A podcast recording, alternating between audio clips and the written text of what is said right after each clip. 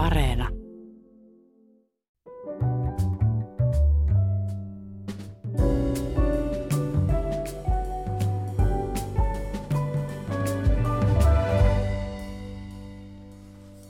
Tieto on valtaa, sanoi jo yli 400 vuotta sitten englantilainen filosofia lordikansleri Sir Francis Bacon. Tosin hän ei voinut aavistaa, kuinka paljon tietoa me nykyään generoimme ja kuinka paljon tietoa meistä jokaisesta liikkuu. Millaisia digitaalisia jälkiä me jätämme? Minne ne menevät? Kuka niitä pääsee katsomaan? Kenelle annamme tietojemme ja siten valtaa? Ja kuinka voimme varmistaa, etteivät tietomme joudu väärin käsiin? Tiedosta, tietoturvasta, tietotulvasta – ja turvattomuudesta keskustellaan tänään täällä ja vieraanani ovat tietotekniikan asiantuntija Petteri Järvinen ja uuni tuore tietosu- tietosuojavaltuutettu Anu Talus. Tervetuloa, hyvää huomenta ja kiitos kun tulitte. Huomenta. Kiitos, huomenta. Aloitetaan Anusta, kun sulla on ollut hyvin vauhdikas alku uuteen tehtävään. Ää, mitä tietosuojavaltuutetun työhön oikein kuuluu? Mikä sun job description on? No siihen kuuluu oikeastaan aika lailla kaikenlaista. Tietysti se perustehtävä on valvoa sitä, että henkilötietojen suojaa koskevaa lainsäädäntöä noudatetaan Suomessa. Ja eri toimijat, se koskee ihan yhtä lailla yksityistä sektoria kuin julkista sektoria. Eli se se tota, toimiala on erittäin laaja. Siihen kuuluu pankit, finanssisektori, siihen kuuluu kansallisarkisto, siihen kuuluu tällaiset uusmedia-toimijat, siihen kuuluu sosiaalisen median alustat. Se on oikeastaan voisi sanoa, että kattaa koko yhteiskunnan hyvin Anteeksi, laajasti. keskeytän heti ihan, mm. haluan tarkentaa, kun sä sanoit, että sun tehtävä on valvoa, että lainsäädäntö todella noudatetaan. Kyllä. Sehän on poliisitehtävä. No Eikö kyllä se, se eksekutiivi tehtävä? Sitähän poliisi tekee kadulla. Kyllä, kyllä valvontaviranomaisen tehtävä on myös valvoa, että, että lainsäädäntöä noudattaa. Ja nimenomaan tietosuoja, niin kuin henkilötietojen suojaa koskevaa mm. lainsäädäntöä. Tässä on tietysti tämä niin kuin taustalla aika, aika vahvasti tällä hetkellä tämä laaja eurooppalainen tietosuojauudistus, eli yleinen tietosuoja-asetus GDPR. Ja sitten myös meillä on aika paljon kansallista lainsäädäntöä, mm. joka koskee – koskee tietosuojaa, mutta, mutta tämä on tietysti tämä kaikkein keskeisin säädös on tämä yleinen tietosuoja-asetus, joka on samanlainen joka paikassa Euroopassa. Mm-hmm. Eli myös viranomaiset tekee aika paljon yhteistyötä. Ja te suojelette kansalaisten henkilötietoja, ette mitään firmasalaisuuksia, se on juuri kaupallisia näin, asioita. Juuri vai? näin, mutta ehkä vielä niin kuin tarkemmin niin niitä kansalaisia ja niitä suojellaan sillä tavoin, että niitä henkilötietoja käsitellään oikein. Koska joskus näkee sellaista tietynlaista, niin kuin, että lähdetään liikaa miettimään nimenomaan sitä niin kuin henkilötietojen suojaamista, eikä mietitä, että mihin sillä pyritään, koska sillä pyritään nimenomaan siihen, että näitä, näiden kansalaisten yksityisyyden suojaa suojellaan, mm. eli, eli kansalaisia ennen kaikkea. No kansalaisten tai aina aika monen kansalaisen yksityisyys kärsii just pahemman kerran. että me, meidän on pakko puhua tästä vastaamo tietomurrosta ja siitä, että, että on tehty rikos, jolla on tällä hetkellä noin 14 000 uhria ainakin, mm. tai 14 000 rikosilmoitusta on tehty. Ja mä mietin, jos jonkun pitäisi tehdä rikos, jossa syntyy samalla sekunnilla 14 000 uhria, niin se on aika vaikea tehdä niin kuin analogisessa maailmassa. Pitäisi melkein myrkyttää jonkun kaupungin juomavedet tai jotain vastaavaa. Mitä tästä opimme? Että onks, mitä keinoja pitää nyt rakentaa tai hankkia, ettei näin voi käydä uudestaan?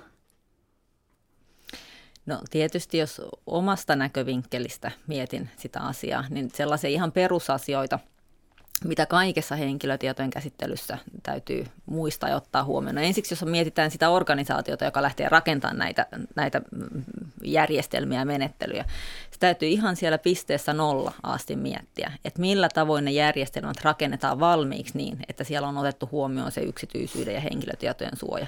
Eli sieltä suunnitteluvaiheesta lähtien lähdetään miettimään sitä. Ja meillähän on itse asiassa ratkaisukäytäntöä myös, missä on, missä on, missä on ikään kuin tämän, tähän, tähän näkövinkkeliin kiinnitetty huomiota. Näitä hallinnollisia seuraamusmaksuja, mitä ollaan tuossa kesällä määrätty, ne on tosi vireillä tällä hetkellä vielä hallinto-oikeudessa mm. nämä, nämä tota, uh, keissit.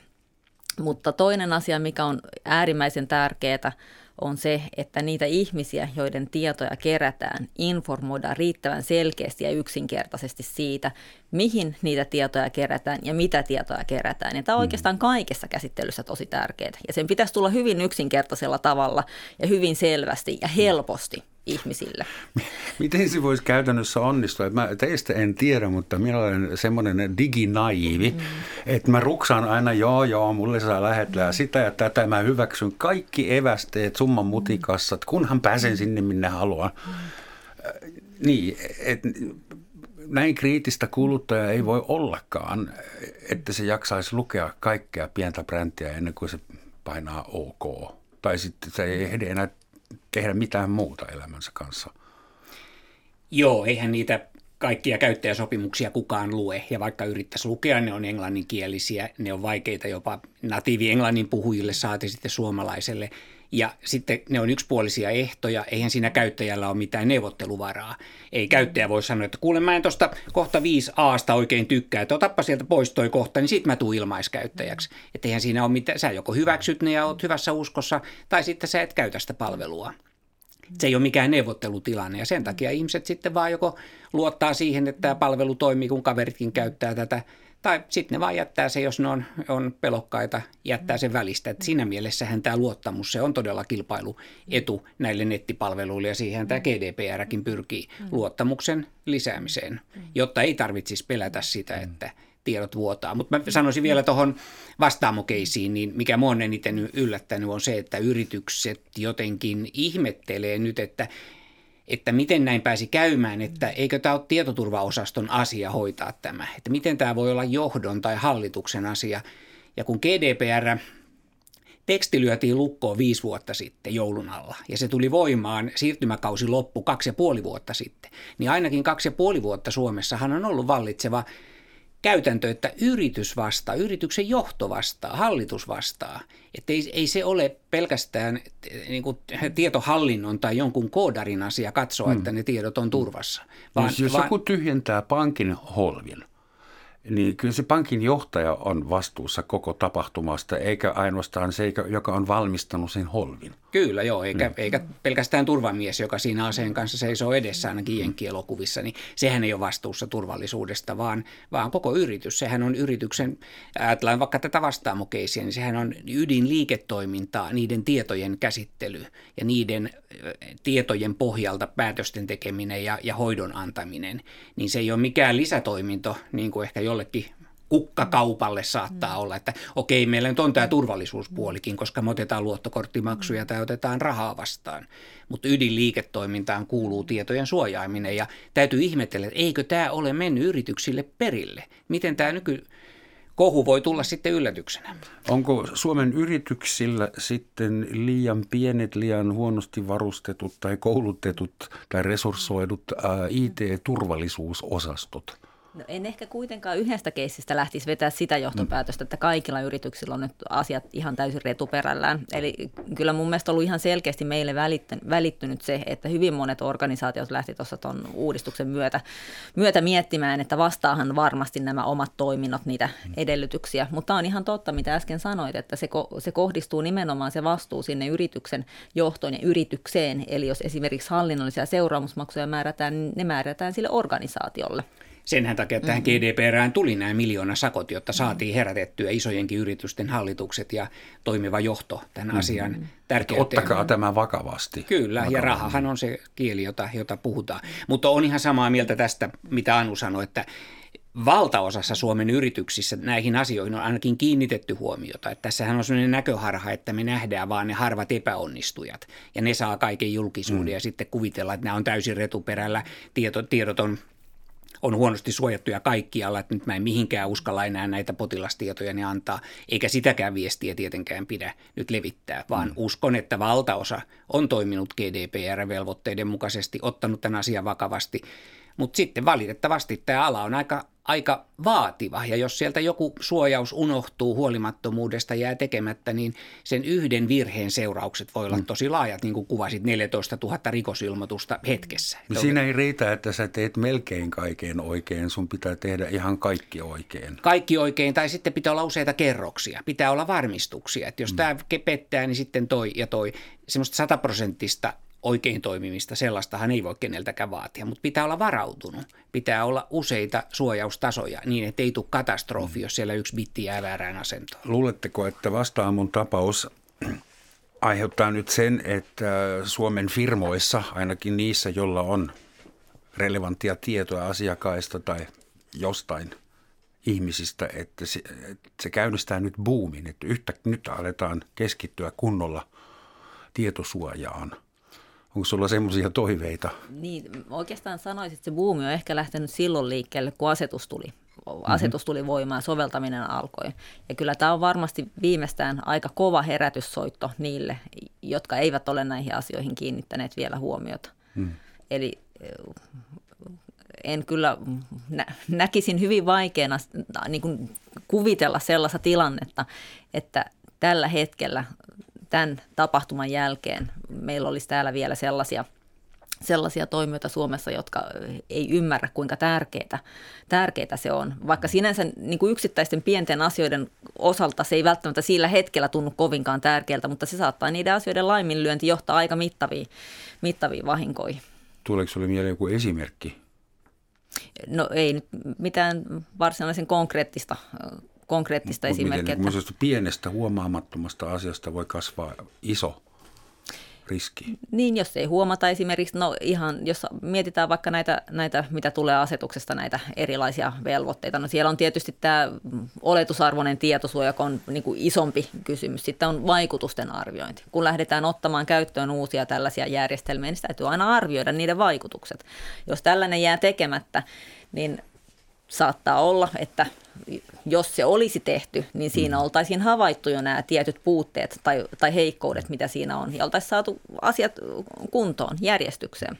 Toisaalta mun tuli mieleen Facebook. Kuka olisi voinut Facebookin alkuvaiheessa ennakoida, mitä Facebookin vaikutukset tulee olemaan 2000-luvun niin. vähän myöhemmässä vaiheessa. Facebook alkoi yleistyä joskus 2007, se tuli Suomeen ja, ja muistat varmaan ne alkuvuoden jutut, nehän rohkasivat ihmisiä. Menkää Facebookiin, löydätte vanhoja kavereita, se avaa teille uuden maailman, siellä voi, voi keskustella, siellä on kaikkia kivaa.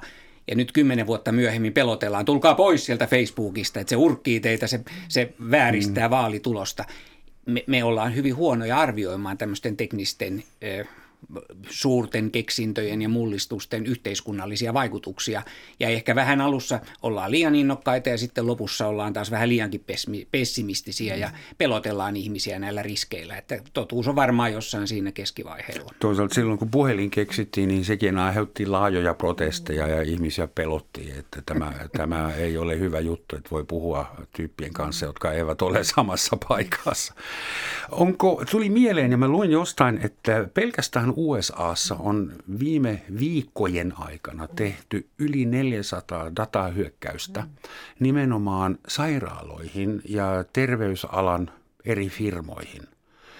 Ja tuli tämä vastaamo mieleen, psykoterapiakeskus. Onko se sattuma vai onko tässä joku logiikka, strategia? Minkä takia hyökätään nimenomaan sellaisten firmojen kimppuun, jolla on potilasrekisteriä terve, terveyteen liittyvät. Siinä on varmaan kyse näistä kiristyshaittaohjelmista, että niitä lähetetään kaikkiin julkishallinnon yksiköihin nyt viime aikoina erityisesti terveydenhuoltoon, koska A, siellä tietoturva ei ehkä ole niin hyvällä tasolla kuin on amerikkalaisissa yrityksissä, ja B, siellä on hyvin tärkeää tietoa, jota, jota ei sitten millään haluta paljastaa ja joka on elintärkeää, joten C, ollaan, valmi, ollaan valmiimpia maksamaan ne lunnasvaatimukset – joita siitä datasta pyydetään ja usein ne menee sitten vielä vakuutuksen piikkiin siellä, että se on rikollisille hyvä kohderyhmä, mutta mä en tiedä, onko se nyt kovin eh, niin kuin määrätietoista toimintaa.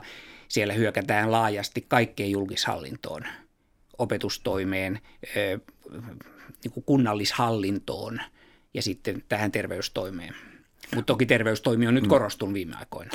Se, ehkä se on outo ajatus, mutta kuitenkin tuli mieleen, että onko tässä kysymys myös jostain niin kuin moraalista, kun ihmisiä kiristetään, että anna mulle rahaa tai mä paljastan koko maailmalle, että sä ootkin niin ykköstyyppin diabeetikko, hehehe.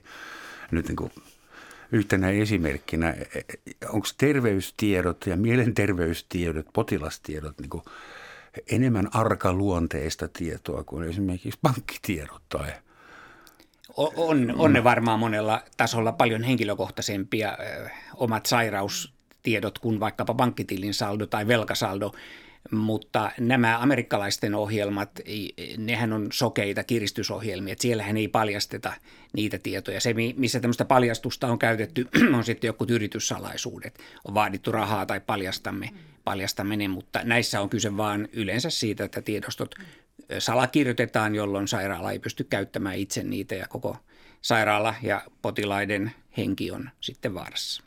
No, tuossahan lähdetään tuossa yleisessä tietosuoja-asetuksessa siitä, että just tällaiset terveydentilaa koskevat tiedot on arkaluonta, tai puhutaan itse asiassa erityisiin henkilötietoryhmiin kuuluvista tiedoista, eli niiden, niiden käsittelyä säädellään tarkemmin kuin muiden tietojen. Siellä on myös jotain muita tietoja kuin terveyttä koskevat tiedot, esimerkiksi tällainen vaikka tiettyyn uskonnolliseen, niin kuin tiettyyn uskontokuntaan kuuluminen on myös tällainen samalla tavalla erityiseen henkilötietoryhmään arkaluonteisen tieto, arkaluonteinen tieto, mutta kyllä ehkä voisi nyt, kun miettiä, että mihin teknologinen kehitys on mennyt, niin ihan, ihan samalla tavalla esimerkiksi joku sijaintitieto voi paljastaa ihmisestä sellaista tietoa, mitä hän ei välttämättä haluaisi, haluaisi jakaa. Että vaikka siellä tehdään siellä lainsäädännön tasolla tällainen ja, jaottelu, mm. niin toki on muitakin sellaisia tietoja, jotka et, etenkin yhdistelemällä sitten muihin tietoihin saattaa paljastaa hyvin henkilökohtaisia asioita ihmisestä.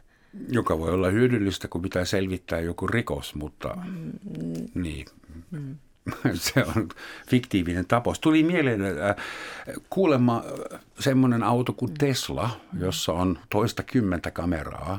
Semmoinen kuvaa vähän joka suuntaan myös silloin, kun se seisoo nukkuvana parkissa. Eli kun sä kävelet Teslan ohitse, niin se ottaa susta monta kuvaa en tiedä, mitä niille kuville tapahtuu. Mm. Tallentuuko ne johonkin, lähetetäänkö ne johonkin, mutta joka tapauksessa musta on, vähän tuntuu väärältä kävellä pitkin katua ja mm. tietää, että että mua seurataan.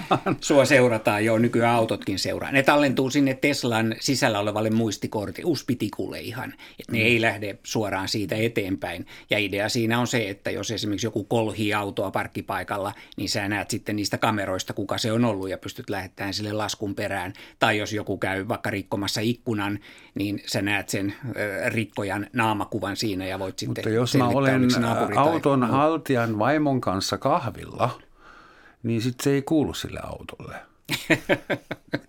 Tyhmä esim. Mutta siis, niin. Joo, se se, varmasti... rikkoo, se rikkoo perusoikeuksia. Se tallentaa kaikkia muutakin kuin, kuin mihin se on alun perin tarkoitettu ja mm. siihen varmaan tulee ohjeistusta myös tietosuojavaltuutetulta sitten, kun ne alkaa Suomessa yleistyä. Niin näistä video, niin kuin yleisesti ottaen videovalvonnasta on tullut jo Euroopan tietosuojaneuvostolta ohjeistusta ja miten, millä tavoin voidaan esimerkiksi, jos vaikka sanotaan nyt vaikka kotiin, kotiovelle asennetaan kamera, että millä tavoin se tulisi olla suunnattu. Ja tästä on itse asiassa ihan tuomioistuin käytäntöäkin unionin tuomioistuimesta. Amerikassa paikallispoliisi on jopa jakanut asukkaille, omakotiasukkaille tämmöistä tietynmerkkistä kameraa, joka pannaan siihen oveen valvontakameraksi, koska sitten he, niitä tietoja voidaan antaa myös poliisille. Ja mhm. poliisi voi saada niitä jopa suoraan näistä kotien valvontakameroista. Tavallaan on valjastettu yksittäiset kotitaloudet myös poliisin valvontakameroiden avuksi. Tämä on sielläkin herättänyt keskustelua, että voiko tällaista tehdä. Onko tämä niin kuin sallittua kameravalvontaa vai missä raja kulkee. Amerikkalaisten lainsäädäntöhän tässä on paljon löysempää kuin EU:ssa, joten sieltä nyt suoraan voi Suomeen näitä Mutta niin paljon hauskoja kotivideoita tulee just näistä kameroista, kun joku liukastuu oman kotioven edessä tai koira jahtaa postin kantajaa. Jaha, mutta sitä en tiennyt, että ne on suoraan yhteistyössä poliisin kanssa siellä. Eli te ette ollut sitä mieltä, että tämä vastaamun tapaus aiheuttaisi nyt jotain digipelkoa, että ihmiset jout, alkaa miettiä, että en mä kyllä enää anna tietoni kenellekään mihinkään, en minä täytä enää mitään online blanketteja. Voihan se tietysti niin kuin aiheuttaa tätä, että en mä oikeastaan niin kuin sitä, sitä kyseenalaista, mutta minun mielestä sen ei pitäisi aiheuttaa sitä, että me ollaan mm. digitalisoituvassa yhteiskunnassa. Se on ihan selkeää, että tämä, tämä tulee jatkumaan tähän suuntaan. Ja kyllä mä lähtisin siitä, että jos nämä rekisterinpitäjät on ottanut huomioon ne yleisestä tietosuojasääntelystä seuraavat velvoitteet, niin silloin voidaan olla aika turvallisin mielin. Eli se, tähän, niin tässä oikeastaan mennään tosi sinne, sinne sen sääntelyn ytimeen, sillä näillä sieltä tulevilla velvoitteilla pyritään nimenomaan siihen, että tällaista ei pääse tapahtumaan. Ja silloin, jos on ihan asianmukaisesti huolehdittu näistä, näistä velvoitteista ja niistä mm, asetuksen, asetuksesta tulevista äh, tota, rekisteröidyn oikeuksista, että ne toteutetaan, toteutetaan niin kuin kuuluu, niin kyllä silloin voidaan aika turvallisilla mielin lähteä niin kuin inno, innovatiivisesti kokeilemaan uusia, uusia systeemejä ja järjestelmiä. Ja rekisteröidyt voi olla aika, aika huol, niin kuin huoletta siitä, että heidän, heidän tietonsa käsittely on ihan asianmukaista. Sitä mä vaan mietin, että nämä kaikki digiloikan tuomat uudistukset, mm. me kuluttajat, mm. mehän ei koskaan vaadittu niitä, vaan ne tuli meille mm. ja sitten vanhat vaihtoehdot tapettiin. Pankkikonttori laitettiin kiinni, se vanha ruksilista, jossa mm. oli turvanumerot, sitä ei enää voi käyttää. Mm. Nyt on pakko mm. tehdä kännykkäbanking, halusit tai et. Ja kun meillä ei ole valinnanvaraa, että mihin, mitä tietoa meistä. Nyt, nyt mun pankki tietää myös, missä mä silloin olen, kun käytän sitä luultavasti. No ei, pankki mutta... ei varmaan sitä tietoa kyllä, kyllä saa, että se ei ole relevantti tieto, mikä tähän palveluun kuuluu, mutta tämä on totta ja tähän kiusaa erityisesti vähän vanhempia ihmisiä, joilla ei sitten ole mahdollisuuksia välttämättä eikä osaamista eikä uskallusta tämmöisten ihmeellisten digilaitteiden tai älypuhelinten käyttöön. Että tässä on kyllä tämmöinen suuri, suuri ongelma. Niitä on yli 500 000 Suomessa tällaisia, jotka eivät haluaisi käyttää digitaalisia palveluita ja kun ollaan pieni maa, meillä on vaan tämä runsas 5 miljoonaa ihmistä, niin ei voida tavallaan tarjota kovin monenlaista palvelua rinnakkain, koska ne segmentit jää sitten liian pieniksi. On mentävä sen massan, massan mukaan ja se massa on nyt siellä digiloikassa ja muilta ei paljon kysellä. No ollaanko Suomessa menty vähän liian isolla harppauksella tähän niin kuin digiloikan jälkeiseen aikaan. Esimerkiksi mun entinen kotimaa Saksa, siellä kaikki tapahtuu paljon hitaammin, koska siellä on paljon enemmän ihmisiä. Kun Suomessa jaetaan mm-hmm. ilmaisia tablettitietokoneita koululaisille, niin Saksassa keskustellaan siitä, että pitäisikö tablettit koulun opetuksessa laillistaa. Mutta onko Suomessa hypätty vähän niin kuin laitettu mutkat suoriksi ja nyt meillä on seurauksena se, että meidän potilastiedot on siellä ja verotiedot tuolla ja niin, ja nettipornokäytäytyminen, mä haluaisin kyllä tietää, että mihin, mihin nämä klikkaukset jää, kenen muistiin ja kuka profiloi niitä. Niin, en, en tiedä. Tietysti Saksa on iso maa ja sillä on omat vahvuutensa ja Suomi on pieni maa ja meillä on oltava joku vahvuus. Ja se yksi on se, että me ollaan aika nopea liikkeisiä, että me pystytään omaksuun. Aikanaan kun tuli kännykät esimerkiksi, niin se oli hyvä esimerkki siitä, miten Suomi sai niiden kautta kansainvälistä arvostusta, mutta myös kilpailuetua ihan konkreettisesti. Niin kyllähän tällainen digiosaaminen ja digiloikka on sitten kuitenkin väestön ikääntyessä ja niin kuin resurssien kaventuessa siellä, siellä palvelupuolella, niin se on oikeastaan ainoa mahdollisuus jos halutaan ne, ne palvelut tarjota ja vieläpä kehittää. Onhan se niinkin, että kyllä, kyllä verkkopankista sitten saataisiin paljon monipuolisempaa ja ja kehittyneempää palvelua kuin mitä sieltä tiskiltä aikanaan. Et tiskiltä nostettiin muutama seteli ja sitten mentiin kauppaan maksamaan. Kyllähän se nykyään tuntuisi tosi kömpelöltä. Et siinä mm-hmm. mielessä tämä on vähän niin kuin nämä ilmastotavoitteet, että joo, ne on hirveän tiukat, Suomen pitäisi tehdä sitä ja tätä, mutta jos siihen lähdetään rohkeasti, jos siihen panostetaan, niin siitä sitten syntyy myös osaamista ja jopa kilpailukykyisiä vientituotteita. Eli sä et ollut sitä mieltä, että on otettu liian iso harppaus ja niin annettu rapat, rapatessa vähän roiskua siinä sivussa? Tai... No rapatessa aina roiskuu ja pioneerin osa ei koskaan ole helppo. Että aina tulee ongelmia vastoinkäymisiä, mutta en mä näe, että Suomella oikeastaan on muuta vaihtoehtoa. Hmm. Mitä Anu on mieltä tästä? No kyllä mä näkisin, että se on, se on pikemminkin positiivista, että pystytään olemaan, olemaan siinä etunenässä tässä kehityksessä. Et siinä mm. vaan täytyy muistaa tosiaan aina, aina ihan sieltä pisteestä nollasta ottaa huomioon nämä kaikki kaikki tota, velvoitteet ja edellytykset, mitä sieltä, sieltä sääntelystä tulee. Eli tässä on varmasti jonkin verran petra, petra, petraamisen varaa tällä hetkellä. Mm. Mutta jos ajattelee vaikka koronavilkkoa, se oli minusta aivan erinomainen, erinomainen esimerkki siitä, että sitä ollaan ensiksi lähdetty miettimään juuri näiden sijaintitietojen keräämisen kautta. Mutta kun sitä vähän lähdetään niin pallottelemaan ja pureskelemaan, niin huomataan, että siellä on mahdollista myös tällaiset ratkaisut, jossa tämä henkilötietojen suoja otetaan ihan asianmukaisesti huomioon. Eli varmasti aika monessa tilanteessa voidaan löytää ne henkilötietoja, sun, su, henkilötietojen suojaa kunnioittavat ratkaisut, kunhan niitä pikkasen niin pallotellaan ja mietitään, että, että millä tavoin ne pystytään, pystytään ratkaisemaan ja viemään eteenpäin. Mm. Nyt kun otit tämän koronavilkun, mm. niin mun on pakko tar- tarttua mm. tähän, koska tämä on niin loistava esimerkki mm. monessakin mielessä. Ensinnäkin, kun tästä alettiin keväällä puhua, niin kansahan pelästyi, että herrajastas tulee joku kansallinen valvontaohjelma meidän koneeseen, ei ikinä asenneta mitään. Ja, ja moni sanoi, että tämmöinen ei käy. Muutamassa maassa sitten mentiin ottamaan GPS-sijaintiin perustuva vilkku se tietysti Aasiassa, jossa se on ihan ok, mutta myös muutamassa länsimaassa, niin kuin Norjassa ja Britanniassa.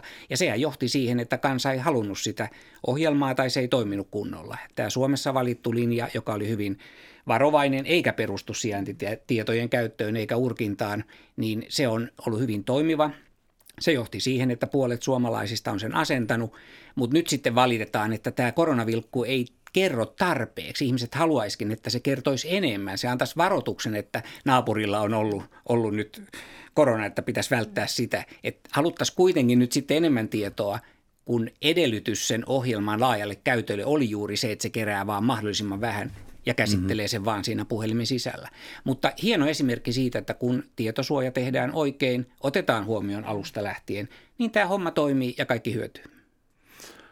Eli te olette sitä mieltä, että koronavilkkusta on ollut hyötyä Suomessa, että se on toiminut riittävän hyvin, tehnyt sen, mikä pitikin.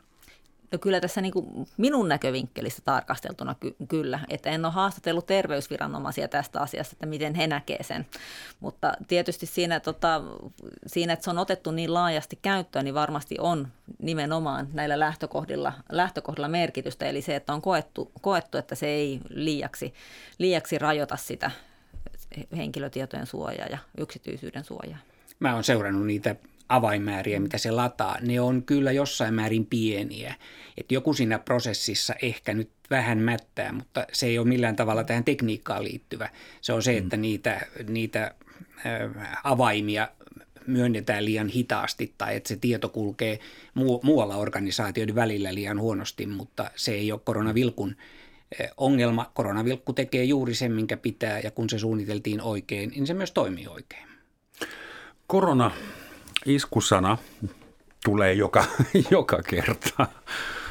Ähm, koronapandemian aikana on tehty etätyötä, on vähennetty sosiaalista kanssakäymistä ja se on taas aiheuttanut sen, että se on lisännyt kotona löhöilyaikaa ja se on lisännyt kaikenlaista ruutoaikaa lapsille ja aikuisilla ja kännykällä ja läppärillä ja telkkarilla kaikille. onko korona-aikana tämä riski, että tieto joutuu väärin käsin teidän mielestä kasvanut? Vai onko ihmiset nyt, niin kuin, are we getting sloppy? Ollaanko me niin kuin huolimattomia nyt, kun me lykkäpöksyssä harrastetaan Zoom-kokouksia, ainakin ylävartalomme harrastaa Zoom-kokousta ja loput on kotona, niin pitääkö skarpata? Mitä yksittäinen ihminen, yksityinen ihminen voi tehdä ja mitä pitää tehdä? No tietysti sellaiset inhimilliset virheet saattaa olla, niitä saattaa helpommin tapahtua, jos viedään, viedään sitä työtä, työtä toimistolta kotiin, mutta ei se sinänsä, sinänsä tota, niin kuin tarkoita, että niin pitäisi olla. Että se on lähinnä se, että muistetaan toimia riittävän huolellisesti, pidetään, pidetään kiinni niistä tietyistä, tietyistä tavoista, tavoista hoitaa, hoitaa asiat myös siellä kotona. Ei jätetä paperia tai läppäriä sinne ratikkaan tai, tai tota, Ai se onkin ääriesimerkki, unohtaa koko, koko läppärin vaikka raitiovaunuun. No onneksi raitiovaunussakaan ei tarvitse sitten olla, jos on etätöissä, niin ei, ei voi hukata salkkua mm. eikä läppäriä eikä, eikä papereita. Lähinnähän tämä on tullut yrityksissä vastaan, että se yritysten työntekijöiden siirtyminen koteihin, se ei ole kyllä ollut ollenkaan ongelmatonta tietoturvan näkökulmasta. Ensinnäkin monet, varsinkin nuoret, tekee etätöitä kahvilassa, kun niillä on niin pienet asunnot, ettei siellä ole tilaa edes työpöydälle ja siellä on tosi tylsää istua. Ja sitten kun ollaan julkisella paikalla, niin ei muisteta suojata näyttöä tai nettiyhteyksiä. Se on yksi ongelma. Ja sitten toinen on se, että kun työntekijät, vaikka ne toimisivat siellä kotonakin, niin niillä ei ole siellä kotona samanlaista suojaa kuin mitä on työpaikan seinien sisällä. Ihan tietoturvan mielessä, kuluvalvontamielessä. Ja sitten eh, koteihin on kohdistunut paljon, siis kotityöntekijöihin kohdistunut paljon erilaisia huijauksia, sähköpostihuijauksia, tulee muka tietohallinnon nimissä pitää vaihtaa asetuksia, pitää klikata sitä ja tätä, mutta se on sitten enemmän tämmöistä yleistä tietoturva-asiaa, että se ei niinkään liity henkilötietoihin. Ostaisitko sinä, Petteri, käytettyn läppärin? Oon mä niitä muutaman ostanutkin ja sitten mä oon tutkinut ihan uteliaisuutta, mitä sieltä levyltä edellinen käyttäjä on sinne jättänyt ja kaikenlaista mielenkiintoista on löytynyt, mutta en kehtaa nyt mainita niitä oh, tässä, kun on kuule, kuulevia korvia. Jos aikoo myydä läppärinsä, niin kyllä se kannattaa itse puhdistaa eikä luottaa siihen, että sieltä seuraava työntekijä sitten putsaa kaiken ja asentaa vain omat tietonsa. For, formatoida oikein huolella, niinkö? Nimenomaan e, formatoida huolella, koska pelkkä formatointi ei riitä ja tämä on juuri se, mihin moni ansaa menee. Formatoi sen kyllä, mutta siitä ei ole paljon hyötyä. Selvä. Ähm, mietitään vähän tulevaisuutta. Meille on tulossa tai osittain tullut jo semmoinen äh, uusi maailma, jonka nimi on IoT, Internet of Things, asioiden internet. Ja ainakin Petterillä kotona on jo 5G-laitteita. Voisitko kertoa meille sen tarinan, kun et saanutkaan kahvia ja mistä se Pitääkö on? nyt kysyä juuri tämä nolotapaus heti ensimmäiseksi? No ei se sulle noloa, se on ehkä teknologialle vielä toistaiseksi. No tämä on teknologiallekin kyllä nolo, että lauantaina kun, kun aamulla laitoin kahvinkeittimen päälle, niin huomasin, että se ei toimi ja se ei toimi sen takia, että se on, se on älykahvinkeitin, se on kytketty kodin wifi-verkkoon. Ja meillä oli lyhyt 10 sekunnin sähkökatkos viikolla, jolloin se oli hukannut nettiasetuksensa. Se ei mennyt verkkoon. Ja siinä on alusta pitäen ollut sellainen vika, jonka varmaan valmistajakin tietää, koska siitä on mainintakin manuaalissa, että jos karahvin tunnistus, siis se vesiastian tunnistus ei toimi, niin kytke se pois päältä. Hmm. Mutta sen voi tehdä vaan, vaan tuolla älypuhelinohjelmalla. Ja nyt kun se, siinä oli resetoitunut kaikki verkkoasetukset, se ei tunnistanut sitä, sitä kattilaa siellä, siellä suodattimen alla, joten se ei toiminut ennen kuin mä asensin sen uudestaan verkkoon ja kävin sieltä verkosta tekemässä ne asetukset ja sen jälkeen pystyin painamaan sitä, että kaksi kuppia kahvia, kiitos. Okei, se oli aika tuli, älykahvin keittimellä. Se oli mulle ihan uusi sana varmaan muutamalle muullekin, karahvin tunnistus. Se, no siinä, se, näin se on, siinä ei, sitä ei ole suomennettu sitä ohjelmaa, mä en tiedä miksi, vesikannu, olisiko se Okei, mutta tämä, tämä nyt oli tietysti äly, älyvapaa esimerkki, vaikka se onkin älykahvinkeitin, mutta seuraava kysymys onkin, että tarvitaanko me sitä? Mitä hyötyä siitä sitten on, kun niin, nyt myydään kaikenlaisia äly kodin koneita. Mullakin on älyvaloja esimerkiksi. Mulla on jääkaappi, jossa on kaksi kameraa. Ne on ihan hyödyllisiä, että voi kaupassa katsoa älypuhelimella, montako maitotölkkiä siellä on ja onko minkälaisia purkkeja hyllyllä.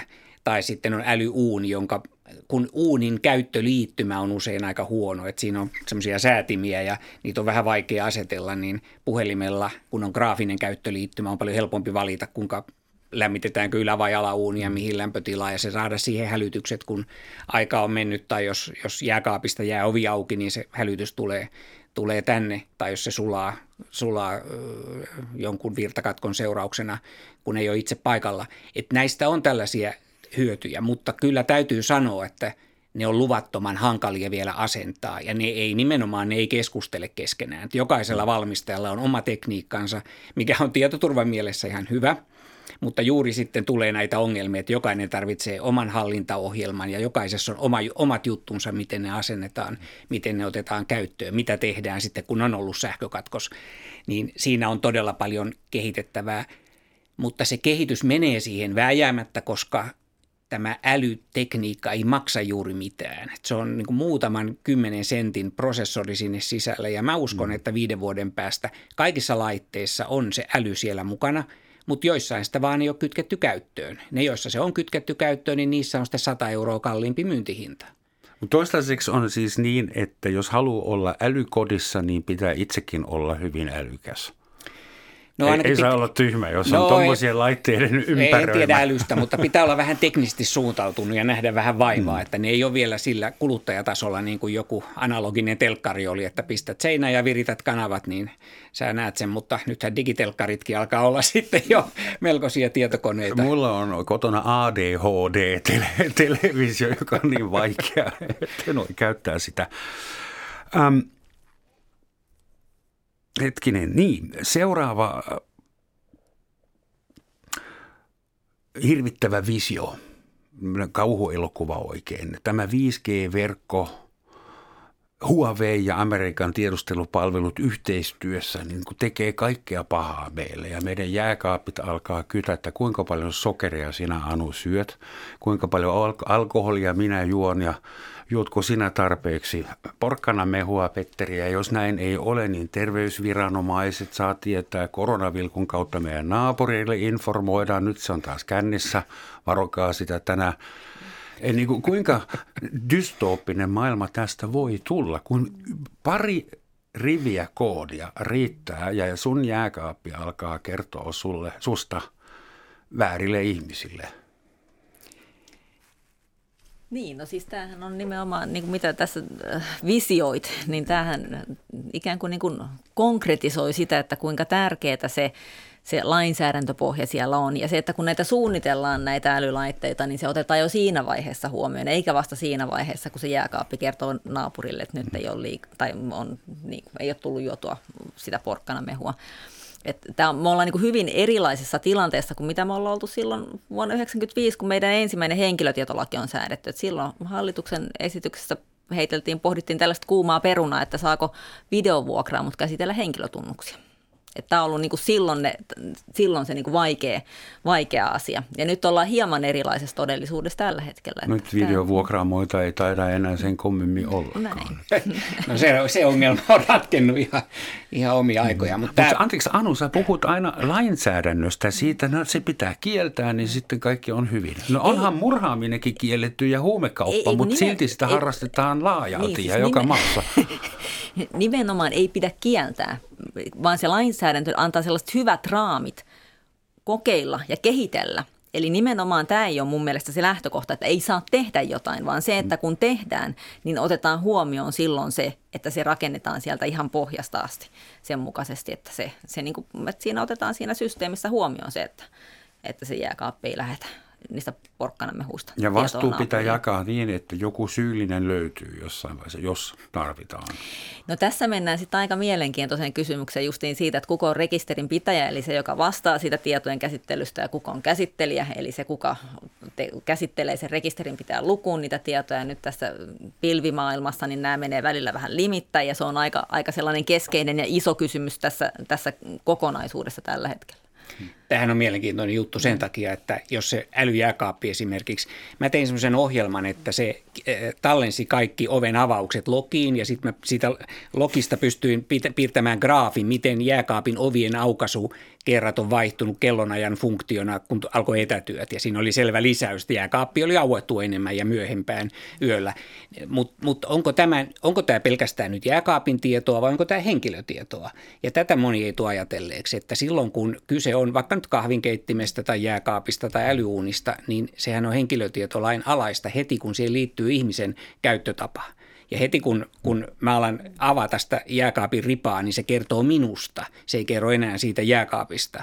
Ja tätä kautta tämä tietosuoja ja henkilötietolaki, joka siis, siis no, mutta jos terveysviranomaiset on mukaan. laittanut sut tietille, ja niille tulee tietoa, että taas kello 3.15 aamuyöllä – niin, jääkaappi no, avattiin ja se oli auki 32 sekuntia. Onneksi me ei olla vielä siellä tulevaisuudessa, koska tämän ohjelman tekeminen vaati yhden illan pähkäilyä ja sen graafin piirtäminen, niin se oli mullekin hankalaa saati, että mikään terveysviranomainen sitä pystyisi tekemään. Mutta olen kyllä, siis tässä omakantajärjestelmässä, siinähän on mahdollisuus ladata sinne esimerkiksi oma paino tai askelmäärä. Ja mä oon tehnyt mm-hmm. pienen linkin aktiivisuusrannekkeen ja älyvaakani välille, että ne menee nyt jo ihan mun omasta pyynnöstä – sinne terveyskantaan. Ja sieltä voi sitten lääkäri katsoa, kuinka mä oon kävellyt tai miten mun paino on muuttunut. Saatko sitten alennusta sairausvakuutusmaksuista, jos kävelit yli 10 000 askelta päivässä vai tuleeko bonuksia, maluksia vähän niin kuin autovakuutuksessa? No, jos, jotkut yritykset on ottanut tällaista henkilökunnalleen, että jos mm. kävelee tarpeeksi askeleita, niin saa sitten jotain,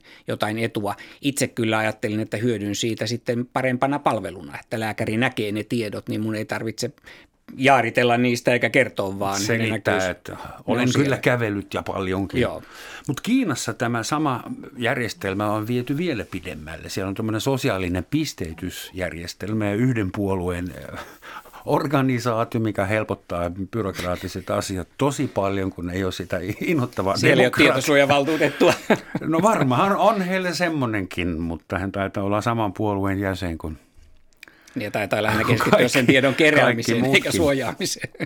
Mutta esimerkiksi Kiinassa on semmoinen järjestelmä, että jos sun elämäntavat tai sun äh, julkiset lausumat Facebookissa tai Kiinan vastaavissa tai WeChatissa, jos ne ei ole oikeilla linjoilla, niin äh, yhtäkkiä sä et löydäkään opiskelupaikkaa tai asuntoa vuokrattavaksi tai työpaikkaa. Ja välillä sä voit ihan suoraan sanoa, että tämä on kausaaliyhteys, se johtuu siitä, mutta välillä sä et voi tietää, että mitä suuri pilvi on algoritmeillään laskenut ja miten sun elämä tästä kehittyy.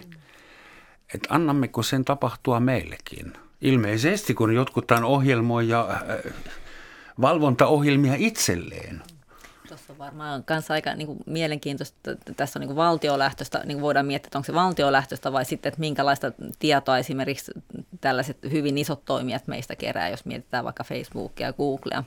Eli, eli tota, ja minkälaiset sitten toimivaltuudet näillä eri toimijoilla on, on toimia, mutta en nyt usko, että meidän, meidän on syytä miettiä sitä, että meillä, meillä mentäisiin tämän tyyliseen tämän tyyliset. Toivon mukaan tämä, tämä tota, valvonta, valvonta pelittää sen verran vahvasti, että ei tarvitse miettiä tällaista. Meillä uhkana on, on se tekoäly. Se tekoäly siellä pilvessä on vähän niin kuin tämä Kiinan viranomainen tekoäly tekee päätöksiä. Nythän esimerkiksi suunnitellaan tällaista hyvinvointipalvelujen tekoäly Aurora-hanke Suomessa, jossa tekoäly oppisi, minkälaisia sosiaalipalveluita kukin suomalainen tarvitsee. Ja se saattaa tehdä, no se ei tee päätöksiä, mutta se tekee suosituksia.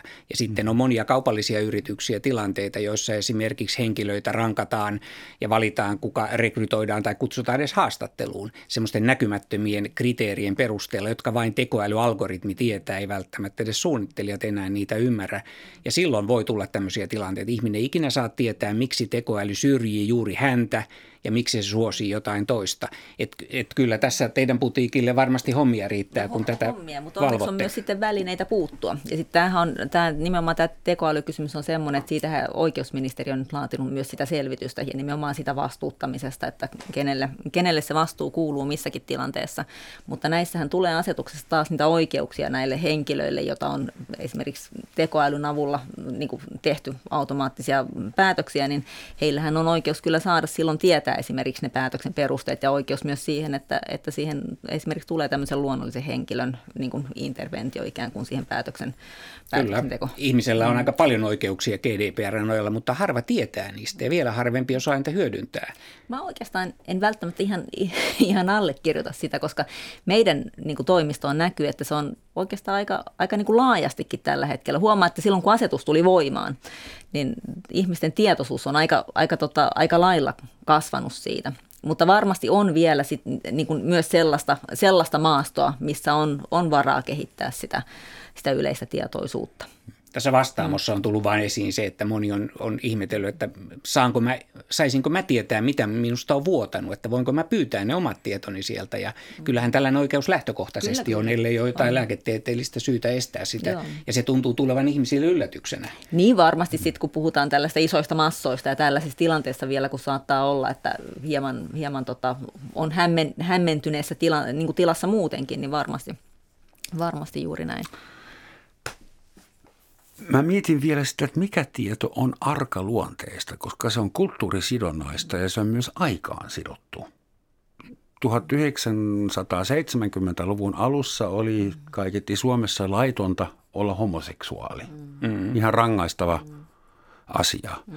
Niin silloin semmoinen tiedonpätkä olisi voinut tuhota kenen tahansa uraa, varmaan tuhoskin, ja ihmisiä pystyy äh, kiristämään sen takia. Ja tänä päivänä, jos paljastat joltain, jostain ministeristä, tuo ministeri on homo, niin se ministeri hymyille sanoi, no, so what?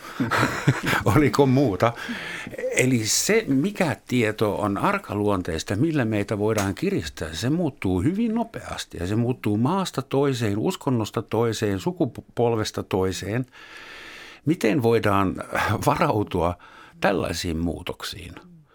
No tietysti siellä asetuksessa on lähdetty siitä, että osa tiedoista on suoraan siellä säädetty tällaisiksi erityisiksi. Eli siellä on just nämä terveydentilaa koskevat tiedot tai esimerkiksi seksuaalista suuntautumista koskevat tiedot, samoin just tämä uskontokuntaan kuuluminen saattaa olla. Tai toisaalta myös tällaisia niin kuin, tietynlainen niin kuin filosofinen ajattelusuuntaus voisi olla tällainen vastaava. Siellä on myös esimerkiksi ammattijärjestötiedot, joka ei välttämättä meillä täällä Suomessa tunnu niin arkaluonteisille, mm-hmm. mutta ne mhm. saattaa olla jossain muualla Euroopassa.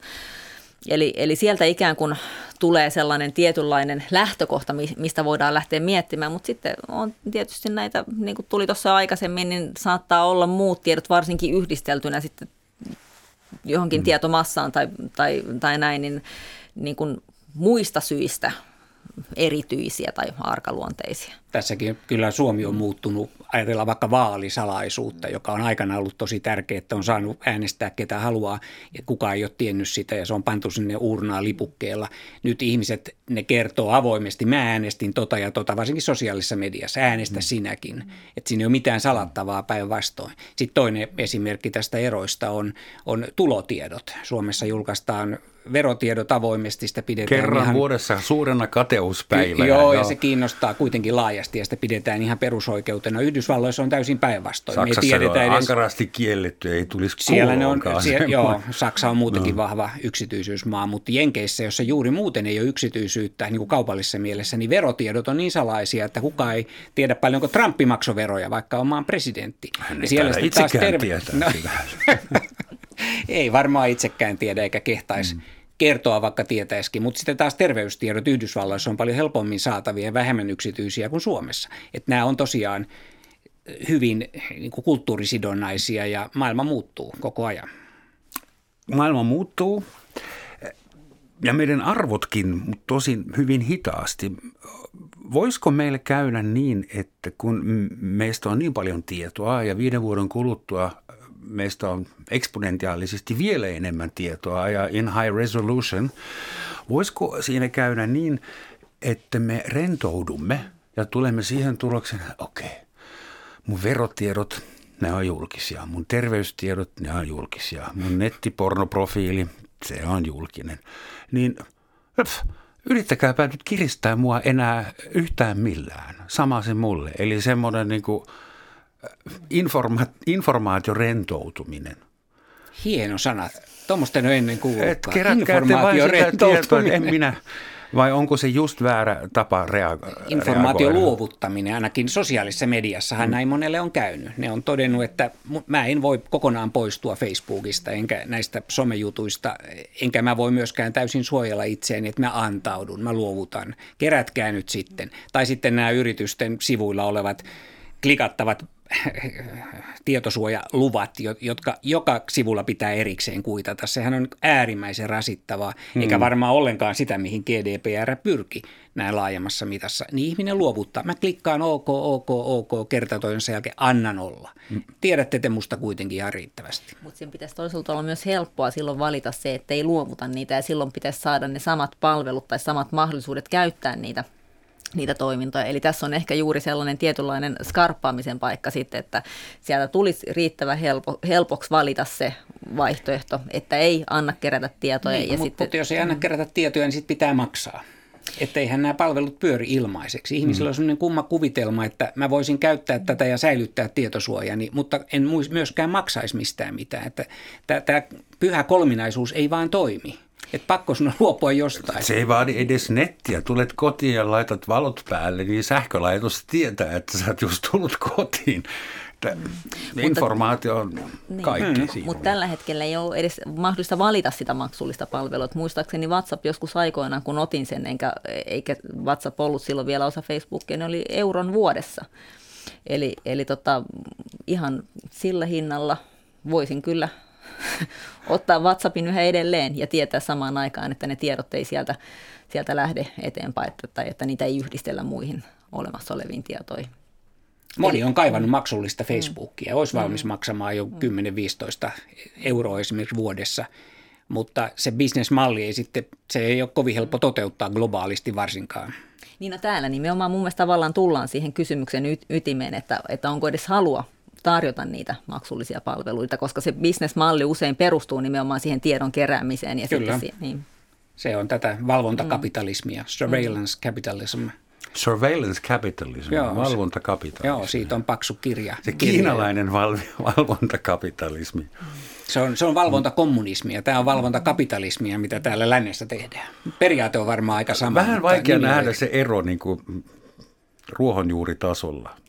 Tämä on mielenkiintoinen mm. asia, koska jo, jo siis Marksin aikaan niin se oli työvoima, joka oli arvokasta ja se oli tehtaat ja nämä resurssit. Sitten sen jälkeen arvokasta oli ehkä luonnonvarat ja nyt arvokasta on tieto, data, data mm. ja se mitä ihmisistä kerätään. Data on polttoainetta kaikille palveluille. Henkilötiedot mm. on käytettävissä yhä uudestaan ja uudestaan. Se, kenellä on, on data, niin se on se kapitalisti jatkossa.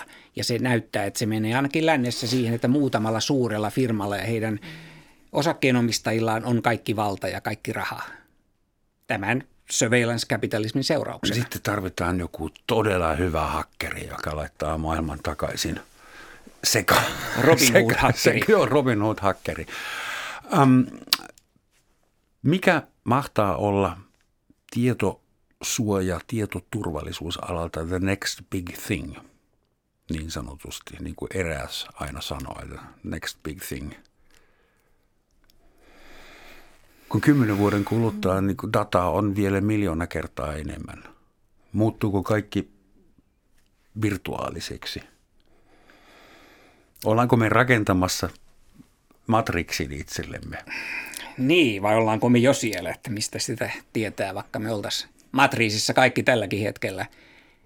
Vaikea sanoa. Tämmöinen keinotodellisuus ja tämmöinen virtuaalinen liikkuminen, tätähän on puhuttu pitkään – ja se ei varmaan koskaan ihan sillä tavalla tule toteutuu, mutta alkaa olla kuitenkin tämmöisiä silmikoita, joilla voi käydä virtuaalisesti eri, eri paikoissa. Mutta varmaan tulee myös vastavoima, tulee tämmöinen back to basic ja tämmöinen ludiitti-ajattelu. Koneiden kautta. Ja... Koneiden kautta, en ota älypuhelinta, irtaudun kaikesta somesta, palaan takaisin niin kuin omaan itseen, siis, siis tällaiseen niin kuin minuuteen ja tällaiseen – tällaiseen tässä ja hetkessä oikeasti elämiseen perusasioihin. Ja maksan oravan nahoilla koska käteistä rahaa kohta ei enää ole. Maksan sitten vaikka bitcoineilla. Bitcoinikin on jännä ilmiö, koska kaikkia, kaikki valvonta muuten yleistyy, niin sitten tulee tämmöistä kryptoanarkiaa. Kehitetään käteinen, jota ei voi valvoa, joka on digitaalista käteistä.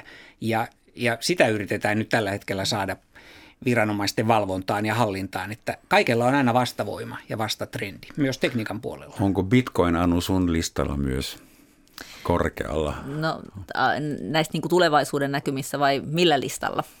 No uutena tietosuojaa valtuutettuna, meinaatko seuraavaksi siivota sen no, bit, Bitcoin ei ole tällä hetkellä siinä listan, listan tota kärkipäässä. Hmm.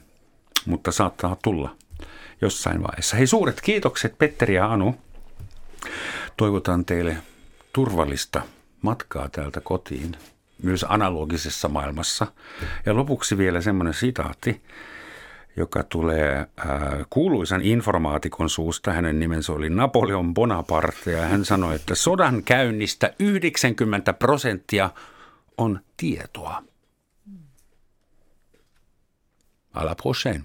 Kiitos ja hei.